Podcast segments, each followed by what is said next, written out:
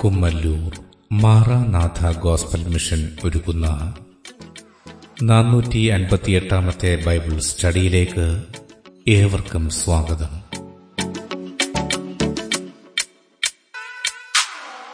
ശിഷ്യത്വം എന്ന വിഷയത്തിന്റെ മുന്നൂറ്റി അറുപത്തിയെട്ടാം ഭാഗത്തെ ആസ്പദമാക്കി ശിഷ്യത്വത്തിന്റെ അടിസ്ഥാനം എന്ന വിഷയത്തിന്റെ ഇരുന്നൂറ്റി ഒന്നാം ഭാഗമാണ് നിങ്ങൾ കേൾക്കുവാൻ പോകുന്നത്.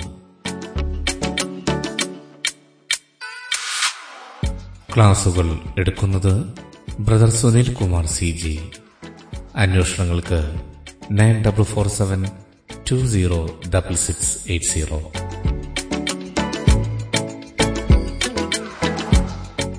ഈ ക്ലാസുകളുടെ audio video e book P D F എന്നിവ വെബ്സൈറ്റിലും ലഭ്യമാണ്. W dot Amen T V network dot com കൂടുതൽ വിവരങ്ങൾക്ക് triple nine five nine seven five nine eight zero YouTube Amen T V network സൃഷ്ടാവായ ദൈവത്തിന്റെ അതിധന്യമായ നാമം വാഴ്ത്തപ്പെടുമാറാകട്ടെ. ശിഷ്യനും ക്രൂശും എന്ന വിഷയത്തുള്ള ബന്ധത്തിൽ സമർപ്പിക്കപ്പെട്ട ഒരു ശിഷ്യന്റെ ജീവിതചര്യ അതാണ് ഇവിടെ വിചിന്തനം ചെയ്യാൻ നമ്മൾ കർത്താവിൽ ആഗ്രഹിക്കുന്നത്. ആത്മീയ വിഷയങ്ങളിൽ എപ്രകാരമാണ് ഒരു ശിഷ്യനായിരിക്കേണ്ടത്? മറ്റുള്ളവരെ നോക്കി നാം ഒരിക്കലും തകർന്നു പോകരുത്. എബ്രായ ലേഖനം പന്ത്രണ്ടാമത്തെ അധ്യയം ഒന്ന് മുതൽ മൂന്ന് വരെയുള്ള വാക്യങ്ങൾ. എബ്രായ ലേഖനം പന്ത്രണ്ടാമത്തെ അധ്യയം ഒന്ന് മുതൽ മൂന്ന് വരെയുള്ള വാക്യങ്ങൾ. ആകയാൽ നാമും സാക്ഷികളുടെ ഇത്ര വലിയൊരു സമൂഹം നമുക്ക് ചുറ്റും നിൽക്കുന്നത് കൊണ്ട് സകല ഭാരവും മുറുകെ പറ്റുന്ന പാപവും വിട്ട് നമുക്ക് മുമ്പിൽ വച്ചിരിക്കുന്ന ഓട്ടം സ്ഥിരതയോടെ ഓടുക. വിശ്വാസത്തിന്റെ നായകനും പൂർത്തി വരുത്തുന്നവനുമായ യേശുവിനെ നോക്കുക. തന്റെ മുമ്പിൽ വച്ചിരുന്ന സന്തോഷം ഓർത്ത് അവൻ അപമാനം അലക്ഷ്യമാക്കി ക്രൂശിനെ സഹിക്കുകയും ദൈവ ദൈവസിംഹാസനത്തിന്റെ വലത്തുഭാഗത്തിരിക്കുകയും ചെയ്തു. മൂന്നാമത്തെ വാക്യം. നിങ്ങളുടെ ഉള്ളിൽ ക്ഷീണിച്ചു മടുക്കാതിരിപ്പാൻ പാപികളാൽ തനിക്ക് നേരിട്ട ഇങ്ങനെയുള്ള വിരോധം സഹിച്ചവനെ ധ്യാനിച്ചുകൊള്ളുവൻ. കർത്താവിനെ അനുഗമിക്കുവാൻ സമർപ്പിക്കപ്പെട്ടൊരു ശിഷ്യൻ അവന്റെ മുമ്പിലെ ഏറ്റവും വലിയ ലക്ഷ്യമെന്താണ്? അവന്റെ ഏറ്റവും വലിയ സന്തോഷം എന്താണ് ലൂക്കോസ് എഴുതിയ സുവിശേഷം പതിനാലാമത്തെ അധ്യയം ഇരുപത്താറ് ഇരുപത്തേഴ് മുപ്പത്തിമൂന്ന് വാക്യങ്ങൾ. എന്റെ അടുക്കൽ വരികയും അപ്പനെയും അമ്മയെയും ഭാര്യയെയും മക്കളെയും സഹോദരന്മാരെയും സഹോദരികളെയും സ്വന്തം ജീവനെയും കൂടെ പകയ്ക്കാതിരിക്കുകയും ചെയ്യുന്നവന് എന്റെ ശിഷ്യനായിരിക്കാൻ കഴിയുകയില്ല. തന്റെ ക്രൂശ് എടുത്തുകൊണ്ട് എന്റെ പിന്നാലെ വരാത്തവനും എന്റെ ശിഷ്യനായിരിക്കാൻ കഴിയുകയില്ല. മുപ്പത്തിമൂന്ന്. അങ്ങനെ തന്നെ നിങ്ങളിൽ ആരെങ്കിലും തനിക്കുള്ളതൊക്കെയും വിട്ടുപിരിയുന്നില്ല എങ്കിൽ അവന് എന്റെ ശിഷ്യനായിരിക്കാൻ കഴിയുകയില്ല. ഇവിടെ കർത്താവ് അവിടുത്തെ അനുഗമിക്കുവാൻ ഒരുവൻ തയ്യാറായാൽ അവൻ തനിക്കുള്ളതെല്ലാം വിട്ട് കർത്താവിനെ അനുഗമിക്കണമെന്ന് പറയുക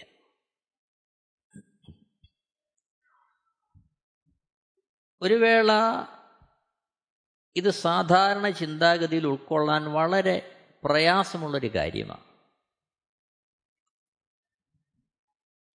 എല്ലാം ഉപേക്ഷിച്ച് എന്തിനാണ് കർത്താവിനെ അനുഗമിക്കുന്നത്? അതുകൊണ്ടുള്ള നേട്ടം എന്താണ്?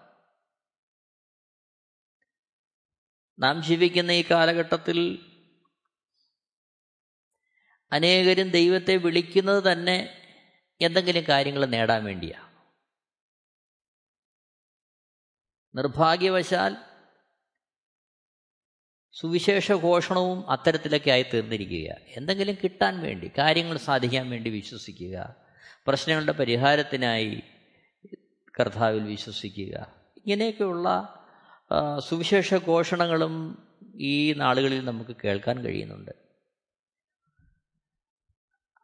അപ്പോൾ യേശുക്രിസ്തു പറയുന്നു അവിടുത്തെ അനുഗമിക്കുവാൻ ഒരുവൻ തീരുമാനിച്ചു കഴിഞ്ഞാൽ അവൻ തനിക്കുള്ളതൊക്കെ വിട്ടുപിരിയണം അതും പോരാ. ക്രൂശെടുത്തുകൊണ്ട് കർത്താവിനെ അനുഗമിക്കണം. സ്വന്തം ജീവനെ കൂടെ പകയ്ക്കണം. അപ്പോൾ എന്താണ് നേട്ടം? ഈ ഭൂമിയിൽ തനിക്കുള്ളതെല്ലാം പോകുന്നു വസ്തുക്കൾ പോകുന്നു സമ്പത്ത് പോകുന്നു എല്ലാം പോകുന്നു. പിന്നെ എന്തിനാണ് ഈ കർത്താവിനെ അനുഗമിക്കേണ്ടതിന്റെ ആവശ്യകത. ഇവിടെ വ്യക്തമായ ഒരു സമർപ്പണവും ഒരു തിരിച്ചറിവും ഉണ്ടെങ്കിൽ മാത്രമേ നമുക്ക് കർത്താവിനെ അവിടുന്ന് ആഗ്രഹിക്കുന്ന തോതിൽ നമുക്ക് അനുഗമിക്കാൻ പറ്റൂ.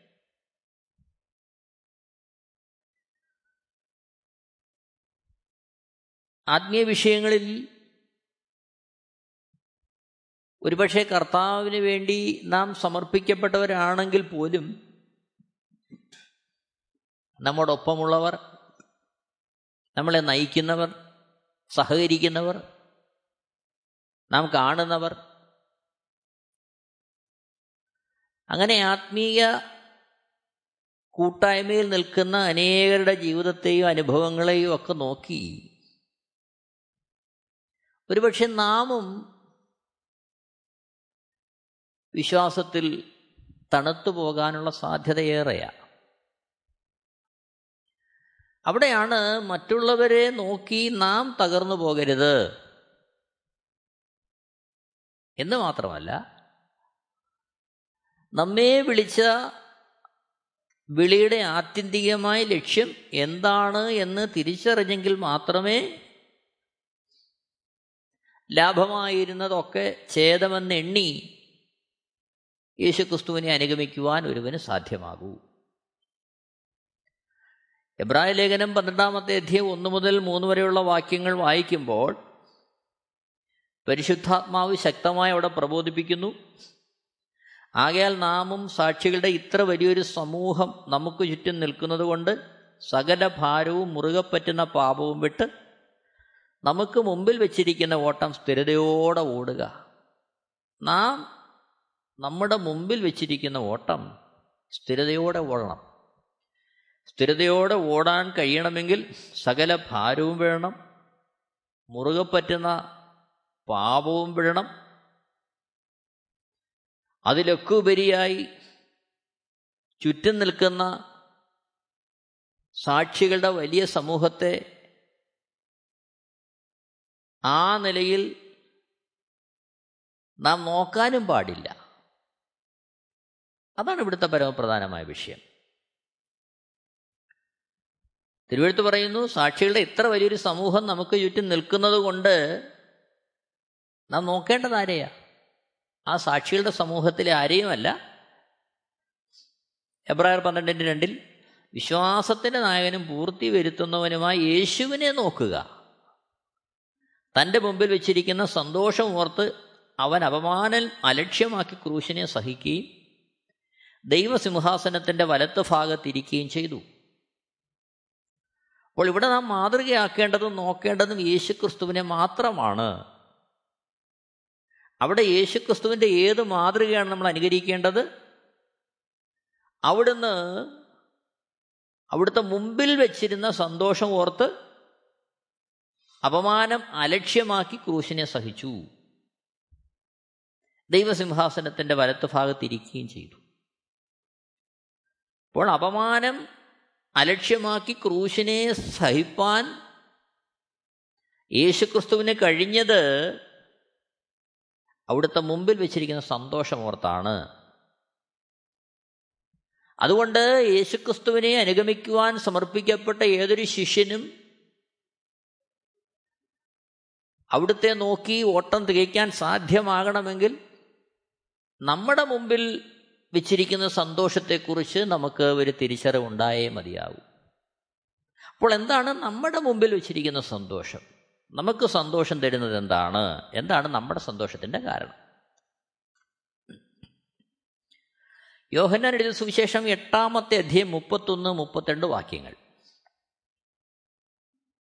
യോഹന്നാൻ എഴുതിയ സുവിശേഷം എട്ടാമത്തെ അധ്യയം മുപ്പത്തൊന്ന് മുപ്പത്തിരണ്ട് വാക്യങ്ങൾ. തന്നിൽ വിശ്വസിച്ച യഹൂദന്മാരോട് യേശു എന്റെ വചനത്തിൽ നിലനിൽക്കുന്നു എങ്കിൽ നിങ്ങൾ വാസ്തവമായി എന്റെ ശിഷ്യന്മാരായി. സത്യം അറിയുകയും സത്യം നിങ്ങളെ സ്വതന്ത്രന്മാരാക്കുകയും ചെയ്യും എന്ന് പറഞ്ഞു. ഇവിടെ. സ്വാതന്ത്ര്യം ലഭ്യമാകുന്നതിനെ കുറിച്ച് കർത്താവ് പറയുകയാണ്.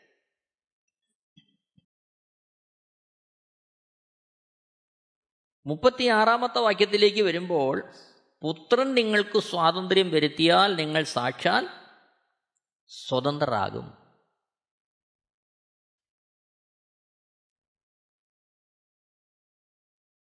കർത്താവിന്റെ ഉപദേശത്തെ അവിടുത്തെ പ്രഭാഷണത്തെ നാം പരിശോധിക്കുമ്പോൾ നമുക്ക് മനസ്സിലാക്കാൻ കഴിയും. ഇവിടെ കർത്താവ് പ്രസ്താവിക്കുന്ന സ്വാതന്ത്ര്യം പിശാജിന്റെ അടിമത്വത്തിൽ നിന്നുള്ള സ്വാതന്ത്ര്യം. പ്രമാണങ്ങളിൽ നിന്നുള്ള സ്വാതന്ത്ര്യം. ചുരുക്കത്തിൽ സ്നേഹത്തിൽ അധിഷ്ഠിതമായ ഒരു സ്വാതന്ത്ര്യം. പരപ്രേരണയല്ല നിർബന്ധമല്ല. സഹിക്കുകയും ക്ഷമിക്കുകയും ഉൾക്കൊള്ളുകയും ചെയ്യുന്നതെല്ലാം സ്നേഹത്തിൽ. ലേഖനങ്ങളിൽ നമ്മൾ കാണുന്നു ദാസന്മാരായിരിക്കുന്നവർ യജമാനന്മാരോട് എങ്ങനെ ആയിരിക്കണമെന്ന് ലേഖനങ്ങളിൽ കാണുന്നുണ്ട് അതേപോലെ ഓരോ വ്യക്തികളും മറ്റുള്ളവരുമായുള്ള അവരുടെ വ്യക്തിബന്ധം ഏത് അളവിൽ നിലനിർത്തണമെന്ന് കർത്താവിന്റെ പ്രഭാഷണങ്ങളിൽ നമ്മൾ കാണുന്നുണ്ട്.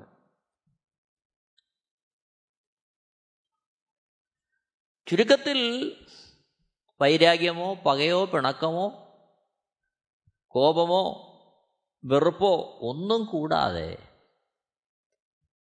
നിർമ്മലമായ സ്നേഹത്തിന്റെ അടിസ്ഥാനത്തിൽ മറ്റുള്ളവരെ കാണുവാനും കരുതുവാനും സ്നേഹിക്കുവാനും ഒരുവനെ പ്രാപ്തനാക്കുന്നത് യേശുക്രിസ്തു നമുക്ക് നൽകുന്ന സ്വാതന്ത്ര്യ നിമിത്തമാണ്. മത്തായി സുവിശേഷം അഞ്ചാമത്തെ അധ്യയം നാൽപ്പത്തി മൂന്ന് നാൽപ്പത്തിനാല് വാക്യങ്ങൾ. മത്തായി സുവിശേഷം അഞ്ചാമത്തെ അധ്യയം നാൽപ്പത്തി മൂന്ന് നാൽപ്പത്തിനാല് വാക്യങ്ങൾ. കൂട്ടുകാരനെ സ്നേഹിക്ക എന്നും ശത്രുവിനെ പകയ്ക്ക എന്നും അരുളി ചെയ്തത് നിങ്ങൾ കേട്ടിട്ടുണ്ടല്ലോ. ഞാനോ നിങ്ങളോട് പറയുന്നത് നിങ്ങളുടെ ശത്രുക്കളെ സ്നേഹിപ്പിൻ. നിങ്ങളെ ഉപദ്രവിക്കുന്നവർക്ക് വേണ്ടി പ്രാർത്ഥിപ്പിൻ. നാൽപ്പത്തി അഞ്ചാമത്തെ വാക്യം. സ്വർഗസ്ഥനായ നിങ്ങളുടെ പിതാവിന് പുത്രന്മാരായി തീരേണ്ടതിന് തന്നെ. അപ്പോൾ യേശുക്രിസ്തുവിനെ അനുഗമിക്കുവാൻ ഒരുവൻ തയ്യാറാകുമ്പോൾ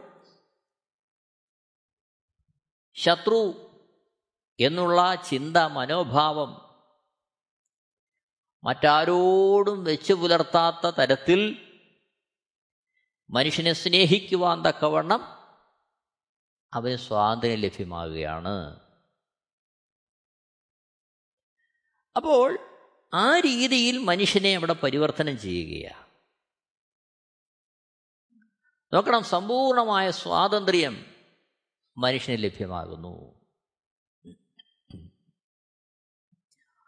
ഒന്ന് യോഹന്നാൻ മൂന്നാമത്തെ അധ്യയം ഒന്ന് രണ്ട് വാക്യങ്ങൾ. ഒന്ന് യോഹന്നാൻ മൂന്നാമത്തെ അധ്യയം ഒന്ന് രണ്ട് വാക്യങ്ങൾ.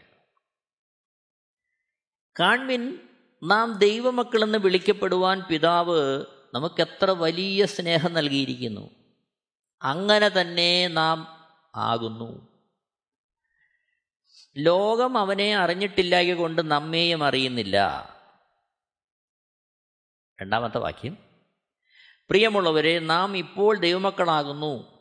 നാം ഇന്നതാകും എന്ന് ഇതുവരെ പ്രത്യക്ഷമായില്ല. അവൻ പ്രത്യക്ഷനാകുമ്പോൾ നാം അവനെ താൻ ഇരിക്കും പോലെ തന്നെ കാണുന്നതാകൊണ്ട് അവനോട് സദൃശന്മാരാകും എന്ന് നാം അറിയുന്നു. അപ്പോൾ ഇവിടെ നമ്മുടെ സന്തോഷത്തിനായി നമ്മുടെ മുന്നിൽ വെച്ചിരിക്കുന്നത് നാം ദൈവമക്കളായി തീരുകയാണ്. അഖിലാണ്ടത്തെ ചമച്ച ദൈവത്തിന്റെ മക്കളായി യേശുക്രിസ്തു നിമിത്തം നാം ആയിത്തീരുന്നു. അതുമാത്രമല്ല മരണത്തെ തോൽപ്പിച്ചുയർത്തെഴുന്നേറ്റ യേശുക്രിസ്തു അവിടത്തേക്കായി കാത്തിരിക്കുന്ന ഭക്തന്മാരെ ചേർക്കുവാൻ അവിടുന്ന് വീണ്ടും വരും. അപ്പോൾ തനിക്കായി കാത്തിരിക്കുന്നവരെ തേജസ്സിലേക്ക് രൂപാന്തരപ്പെടുത്തി അവിടുന്ന് തന്നോടൊപ്പം ചേർക്കും. അതാണ് ഒരു ക്രിസ്തു ശിഷ്യന്റെ മുമ്പിലെ സന്തോഷത്തിന്റെ നിദാനം. ഫിലിപ്പിയ ലേഖനം രണ്ടാമത്തെ അധ്യയം ഇരുപത് ഇരുപത്തൊന്ന് വാക്യങ്ങളിലേക്ക് വരുമ്പോൾ നമ്മുടെ പൗരത്വമോ സ്വർഗത്തിലാകുന്നു.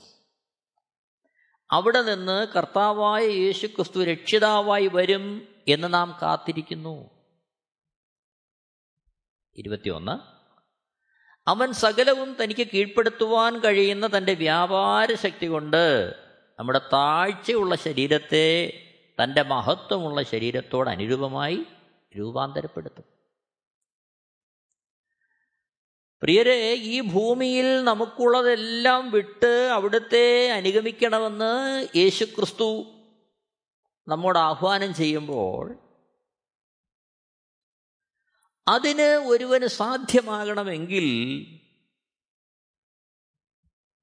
നാം സ്വർഗീയ പൗരന്മാരാണ് എന്നുള്ള യാഥാർത്ഥ്യം ഒരുവന് തുറന്നു കിട്ടിയേ മതിയാകൂ. അവിടെയാണ് ഈ ഭൂമിയിലെ സകലത്തെക്കാളും അധികമായി കർത്താവിന്റെ ഇഷ്ടത്തിന് വേണ്ടി നിലകൊള്ളുവാൻ ഒരുവൻ തയ്യാറെടുക്കുന്നത്. മാത്രമല്ല ആ യേശുക്രിസ്തുവാണ് ഉയർത്തെഴുന്നേറ്റ യേശുക്രിസ്തുവാണ് നമ്മുടെ താഴ്ചയുള്ള ശരീരത്തെയും തേജസ്സുള്ള ശരീരത്തിലേക്ക് അനുരൂപമായി രൂപാന്തരപ്പെടുത്തുന്നത്. ഇതാണ് കർത്താവിനെ നോക്കി പാർക്കുന്ന ഒരു ശിഷ്യന്റെ സന്തോഷത്തിന്റെ കാരണങ്ങളിൽ അടുത്തതൊന്ന് ഒന്ന്. കുരിന്തിർ പതിനഞ്ചാമത്തെ അധ്യയം മുപ്പത്തിയഞ്ച് മുതൽ അമ്പത്തിയെട്ട് വരെയുള്ള വാക്യങ്ങൾ വായിക്കുമ്പോൾ ഒന്ന് കുരിന്തർ പതിനഞ്ചാമത്തെ അധ്യയം മുപ്പത്തഞ്ച് മുതൽ അമ്പത്തെട്ട്. നാൽപ്പത്തി ഒമ്പതാമത്തെ വാക്യം. നാം മണ്ണുകൊണ്ടുള്ളവന്റെ പ്രതിമ ധരിച്ചതുപോലെ സ്വർഗീയന്റെ പ്രതിമയും ധരിക്കും. അമ്പത്തൊന്ന് മുതൽ അമ്പത്തിനാല് വരെയുള്ള വാക്യങ്ങൾ. ഞാനൊരു മർമ്മം നിങ്ങളോട് പറയാം. നാം എല്ലാവരും നിദ്ര കൊള്ളുകയില്ല. എന്നാൽ അന്ത്യകാഹളനാദത്തിങ്കിൽ പെട്ടെന്ന് കണ്ണിമയ്ക്കുന്നിടയിൽ നാം എല്ലാവരും രൂപാന്തരപ്പെടും. കാഹളം ധ്വനിക്കും മരിച്ചവർ അക്ഷയരായി ഉയർക്കുകയും നാം രൂപാന്തരപ്പെടുകയും ചെയ്യും. ഈ ദ്രവത്വമുള്ളത് അദ്രവത്വത്തെയും ഈ മർത്യമായത് അമർത്യത്തെയും ധരിക്കണം. ഈ ദ്രവത്വമുള്ളത് അദ്രവത്വത്തെയും ഈ മർത്യമായത് അമർത്യത്തെയും ധരിക്കുമ്പോൾ മരണം നീങ്ങി ജയം വന്നിരിക്കുന്നു എന്ന് എഴുതിയ വചനം നിവൃത്തിയാകും. ഒരു ക്രിസ്തു ശിഷ്യന്റെ സന്തോഷത്തിന്റെ മറ്റൊരു കാരണം ഈ ദ്രവത്വമുള്ള ശരീരം വിട്ട് അവൻ അദ്രവത്വമുള്ള ശരീരം സ്വന്തമാക്കും. അതിനായി അവൻ മരണത്തെ തോൽപ്പിച്ച് അതിന്റെ മേൽ ജയം പ്രാപിക്കും. യഥാർത്ഥത്തിൽ ഈ ദ്രവത്വമുള്ള ശരീരം അദ്രവത്വത്തെ പ്രാപിക്കുമ്പോഴാണ് മരണം നീങ്ങി ജയം വന്നിരിക്കുന്നു എന്നുള്ള വചനം നിവൃത്തിയാകുന്നത്. മാനവകുലം മുഴുവൻ മരണത്തെ ഭയത്തോടെ കാണുമ്പോൾ മരണത്തിന് ശേഷം എന്താണ് എന്നറിയാൻ കഴിയാതെ മനുഷ്യൻ വ്യാകുല ചിത്തരായിരിക്കുമ്പോൾ മരണത്തെ തോൽപ്പിച്ചുയർത്തെഴുന്നേറ്റ യേശു ക്രിസ്തുവിനെ അനുഗമിക്കുന്ന ക്രിസ്തു ശിഷ്യനൊരു പ്രത്യാശയുണ്ട്. ഒരു നാൾ അവൻ മരണത്തെ തോൽപ്പിച്ച് കർത്താവിനോടൊപ്പം അവൻ വസിക്കും. അന്ന് അവന് തേജസ്സുള്ള ഒരു ശരീരം സ്വന്തമാകും. യോഹന്നാൻ എഴുതിയ സുവിശേഷം പതിനാലാമത്തെ അധ്യയൻ രണ്ട് മൂന്ന് വാക്യങ്ങൾ. യോഹന്നാൻ എഴുതിയ സുവിശേഷം പതിനാലാമത്തെ അധ്യയൻ രണ്ട് മൂന്ന് വാക്യങ്ങൾ. എന്റെ പിതാവിന്റെ ഭവനത്തിൽ അനേകം വാസസ്ഥലങ്ങളുണ്ട്. ഇല്ലെങ്കിൽ ഞാൻ നിങ്ങളോട് പറയുമായിരുന്നു ഞാൻ നിങ്ങൾക്ക് സ്ഥലം ഒരുക്കുവാൻ പോകുന്നു. ഞാൻ പോയി നിങ്ങൾക്ക് സ്ഥലം ഒരുക്കിയാൽ ഞാൻ ഇരിക്കുന്ന ഇടത്ത് നിങ്ങളും ഇരിക്കേണ്ടതിന്. പിന്നെയും വന്ന് നിങ്ങളെ എന്റെ അടുക്കൽ ചേർത്തുകൊള്ളും.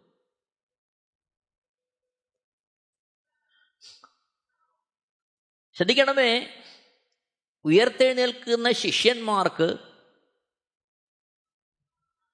പാർക്കുവാനുള്ള വാസസ്ഥലം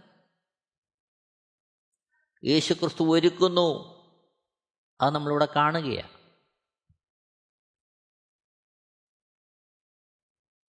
മറ്റൊരർത്ഥത്തിൽ തനിക്കായി കാത്തിരിക്കുന്ന ഭക്തന്മാരെ രണ്ടാമതിനി യേശുക്രിസ്തു വന്ന് തന്നോടൊപ്പം ചേർക്കുമ്പോൾ അതിനുശേഷം ഓരോരുത്തർക്കായി ഒരുക്കുന്ന വാസസ്ഥലത്തേക്ക് കർത്താവ് അവരെ കൊണ്ടുപോവുകയാണ്. ഇത് ഒരു ക്രിസ്തു ശിഷ്യന്റെ സന്തോഷത്തിന്റെ കാരണങ്ങളിലൊന്നാണ്. തെസലോനിക്കർക്ക് എഴുതിയ ഒന്നാമത്തെ ലേഖനം നാലാമത്തെ അധ്യയം പതിനാറ് പതിനേഴ് വാക്യങ്ങൾ. ഒന്ന് തെസലോനിക്കർ നാലാമത്തെ അധ്യയം പതിനാറ് പതിനേഴ് വാക്യങ്ങൾ. കർത്താവിതാൻ ഗംഭീരനാദത്തോടും പ്രധാന ദൂതന്റെ ശബ്ദത്തോടും ദൈവത്തിന്റെ കാഹളത്തോടും കൂടെ സ്വർഗത്തിൽ നിന്ന് ഇറങ്ങി വരികയും ക്രിസ്തുവിൽ മരിച്ചവർ മുമ്പേ ഉയർത്തെഴുന്നേൽക്കുകയും ചെയ്യും. പതിനേഴാമത്തെ വാക്യം. പിന്നെ ജീവനോടെ ശേഷിക്കുന്ന നാം അവരോട് ഒരുമിച്ച് ആകാശത്തിൽ കർത്താവിനെ എതിരേൽപ്പാൻ മേഘങ്ങളിൽ എടുക്കപ്പെടും. ഇങ്ങനെ നാം എപ്പോഴും കർത്താവിനോട് കൂടെ ഇരിക്കും.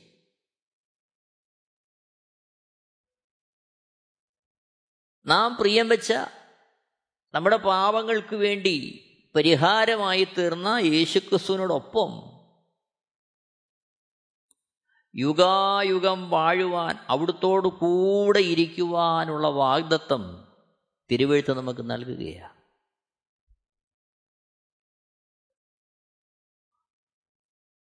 ശ്രദ്ധിക്കണമേ. അങ്ങനെ ഉയർത്തെഴുന്നേൽപ്പിച്ച് കർത്താവിനോടൊപ്പം വസിക്കുന്ന നാളുകൾ കർത്താവ് ഒരു ശിഷ്യന് വേണ്ടി ഒരുക്കുകയാണ്. വെളിപ്പാട് പുസ്തകം ഇരുപതാമത്തെ അധ്യായം ആറാമത്തെ വാക്യത്തിൽ ഇത് ഒന്നാമത്തെ പുനരുത്ഥാനം. ഒന്നാമത്തെ പുനരുത്ഥാനത്തിൽ പങ്കുള്ളവൻ ഭാഗ്യവാനും വിശുദ്ധനുമാകുന്നു. അവരുടെ മേൽ രണ്ടാം മരണത്തിന് അധികാരമില്ല. അവർ ദൈവത്തിനും ക്രിസ്തുവിനും പുരോഹിതന്മാരായി ക്രിസ്തുവിനോടുകൂടെ ആയിരം ആണ്ട് വാഴും. ഇവിടെ നമ്മൾ കാണുന്നത് ഒന്നാമത്തെ പുനരുത്ഥാനത്തിൽ പങ്ക് ലഭിക്കുന്ന വ്യക്തിയാണ് ഭാഗ്യവാനും വിശുദ്ധനും.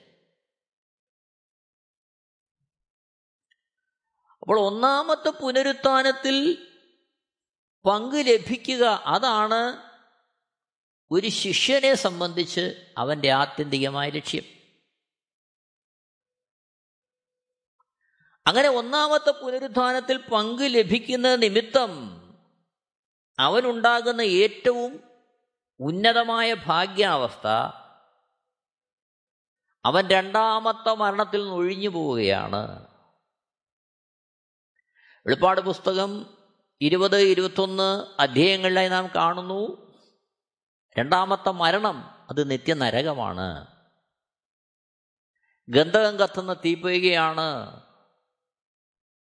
അപ്പോൾ ഗന്ധകം കത്തുന്ന തീപ്പൊയ്കയിൽ നിന്ന് ഒരുവന് നിത്യമായ മോചനം ലഭിക്കുന്നത് ഒന്നാമത്തെ പുനരുത്ഥാന നിമിത്തമാണ്.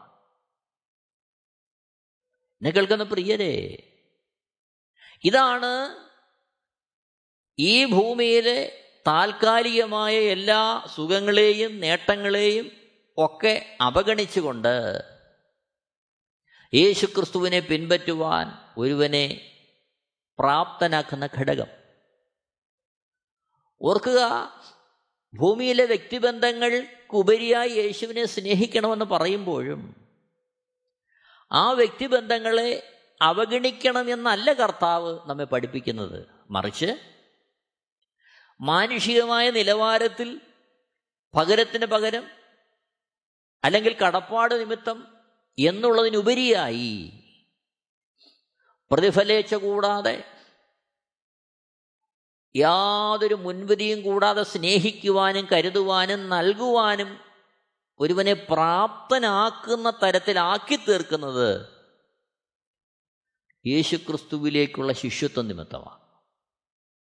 അപ്പോൾ ഇതിലൊക്കെ ഉപരിയായി യേശുവിനെ സ്നേഹിക്കണമെന്ന് പറയുമ്പോൾ മറ്റുള്ളവയെ വെറുക്കണമെന്നല്ല. ഉന്നതമായി യേശുവിനെ സ്നേഹിക്കുമ്പോൾ നിഷ്കളങ്കമായി നിർമ്മലതയോടെ മറ്റുള്ളവരെ സ്നേഹിക്കുവാനും കരുതുവാനും യേശുക്രിസ്തു നമ്മളെ പ്രാപ്തരാക്കും. രണ്ട് പത്രോസ് മൂന്നാമത്തെ അധ്യയം പത്ത് മുതൽ പതിമൂന്ന് വരെയുള്ള വാക്യങ്ങൾ വായിക്കുമ്പോൾ പതിമൂന്നാമത്തെ വാക്യം. രണ്ട് പത്രോസ് മൂന്നിന്റെ പതിമൂന്ന്. എന്നാൽ നാം അവന്റെ വാഗ്ദത്തപ്രകാരം നീതി വസിക്കുന്ന പുതിയ ആകാശത്തിനും പുതിയ ഭൂമിക്കുമായിട്ട് കാത്തിരിക്കുന്നു. വെളിപ്പാട് പുസ്തകം ഇരുപത്തിയൊന്നിന്റെ ഒന്ന്. ഞാൻ പുതിയ ആകാശവും പുതിയ ഭൂമിയും കണ്ടു. ഒന്നാമത്തെ ആകാശവും ഒന്നാമത്തെ ഭൂമിയും ഒഴിഞ്ഞുപോയി. സമുദ്രവും ഇനിയില്ല. നോക്കണം നാം വസിക്കുന്ന ഈ ഭൂമി കത്തിപ്പോകുമെന്നും ശേഷം പുതിയൊരാകാശത്തെയും പുതിയ ഭൂമിയെയും യേശുക്രിസ്തു ഉളവാക്കി തന്റെ ഭക്തന്മാരെ അവിടേക്ക് പാർപ്പിക്കുമെന്നും തിരുവഴുത്ത് പറയുകയാണ്. അവിടെ നാം കാണുന്നു വെളിപ്പാട് പുസ്തകം ഇരുപത്തിരണ്ടാമത്തെ അധ്യയന്റെ അഞ്ചാമത്തെ വാക്യത്തിൽ ഇനി രാത്രി ഉണ്ടാകയില്ല ദൈവമായ കർത്താവിന്റെ മേൽ പ്രകാശിക്കുന്നുണ്ട്. വിളക്കിന്റെ വെളിച്ചമോ സൂര്യന്റെ വെളിച്ചമോ അവർക്ക് ആവശ്യമില്ല. അവർ എന്നേക്കും രാജാക്കന്മാരായിരിക്കും. ഓർക്കുക ഈ ഭൂമിയിലായിരിക്കുമ്പോൾ അപമാനവും പീഡനവും നിന്നയും അവഗണനയും ഒക്കെ ഒഴിവാക്കി മറ്റുള്ളവരെ നോക്കി വിശ്വാസത്തിൽ തളർന്നു പോകാതെ വിശ്വാസത്തിന്റെ നായകനും പൂർത്തി വരുത്തുന്നവനുമായി യേശുവിനെ തന്നെ നോക്കി മുന്നേറുവാൻ ഒരു ശിഷ്യനെ പ്രാപ്തനാക്കുന്ന ഘടകം കോടാനുകോടി വർഷം. അവൻ പ്രാണപ്രിയനായി യേശുവിനോട് ഒപ്പം വാഴും. പുതിയ ആകാശത്തിൽ പുതിയ ഭൂമിയിൽ അവർ രാജാക്കന്മാരെ യേശുവിനോടൊപ്പം വാഴും. ആ ഒരു പ്രത്യാശയാണ്. എന്നെ കേൾക്കുന്ന പ്രിയരെ ഒരു വേള നമുക്ക് നമ്മളെ തന്നെ സമർപ്പിക്കാം. ഈ സന്തോഷത്തിലേക്ക് പ്രവേശിച്ച് അത് നിമിത്തം ക്രൂശെടുത്തുകൊണ്ട് ഓരോ നാളും കർത്താവിനെ അനുഗമിക്കുവാൻ നമുക്ക് നമ്മെ തന്നെ സമർപ്പിക്കാം. എല്ലാവരെയും ദൈവം ധാരാളമായിട്ട് അനുഗ്രഹിക്കുമാറാകട്ടെ. ദൈവനാമം മഹത്വപ്പെടുമാറാകട്ടെ. ആമേ Amen T V network Christian internet channel സുവിശേഷീകരണത്തിന്റെ വ്യത്യസ്ത മുഖം തേടിയുള്ള യാത്ര YouTube and Facebook. Amen T V network Trivandrum Kerala. ഞങ്ങളുടെ വിലാസം Maranatha gospel ministries Marankuzhi Kummalloor P O Kollam. ആറ് ഒൻപത് ഒന്ന് അഞ്ച് ഏഴ് മൂന്ന്. അന്വേഷണങ്ങൾക്ക് nine double four seven two zero double six eight zero.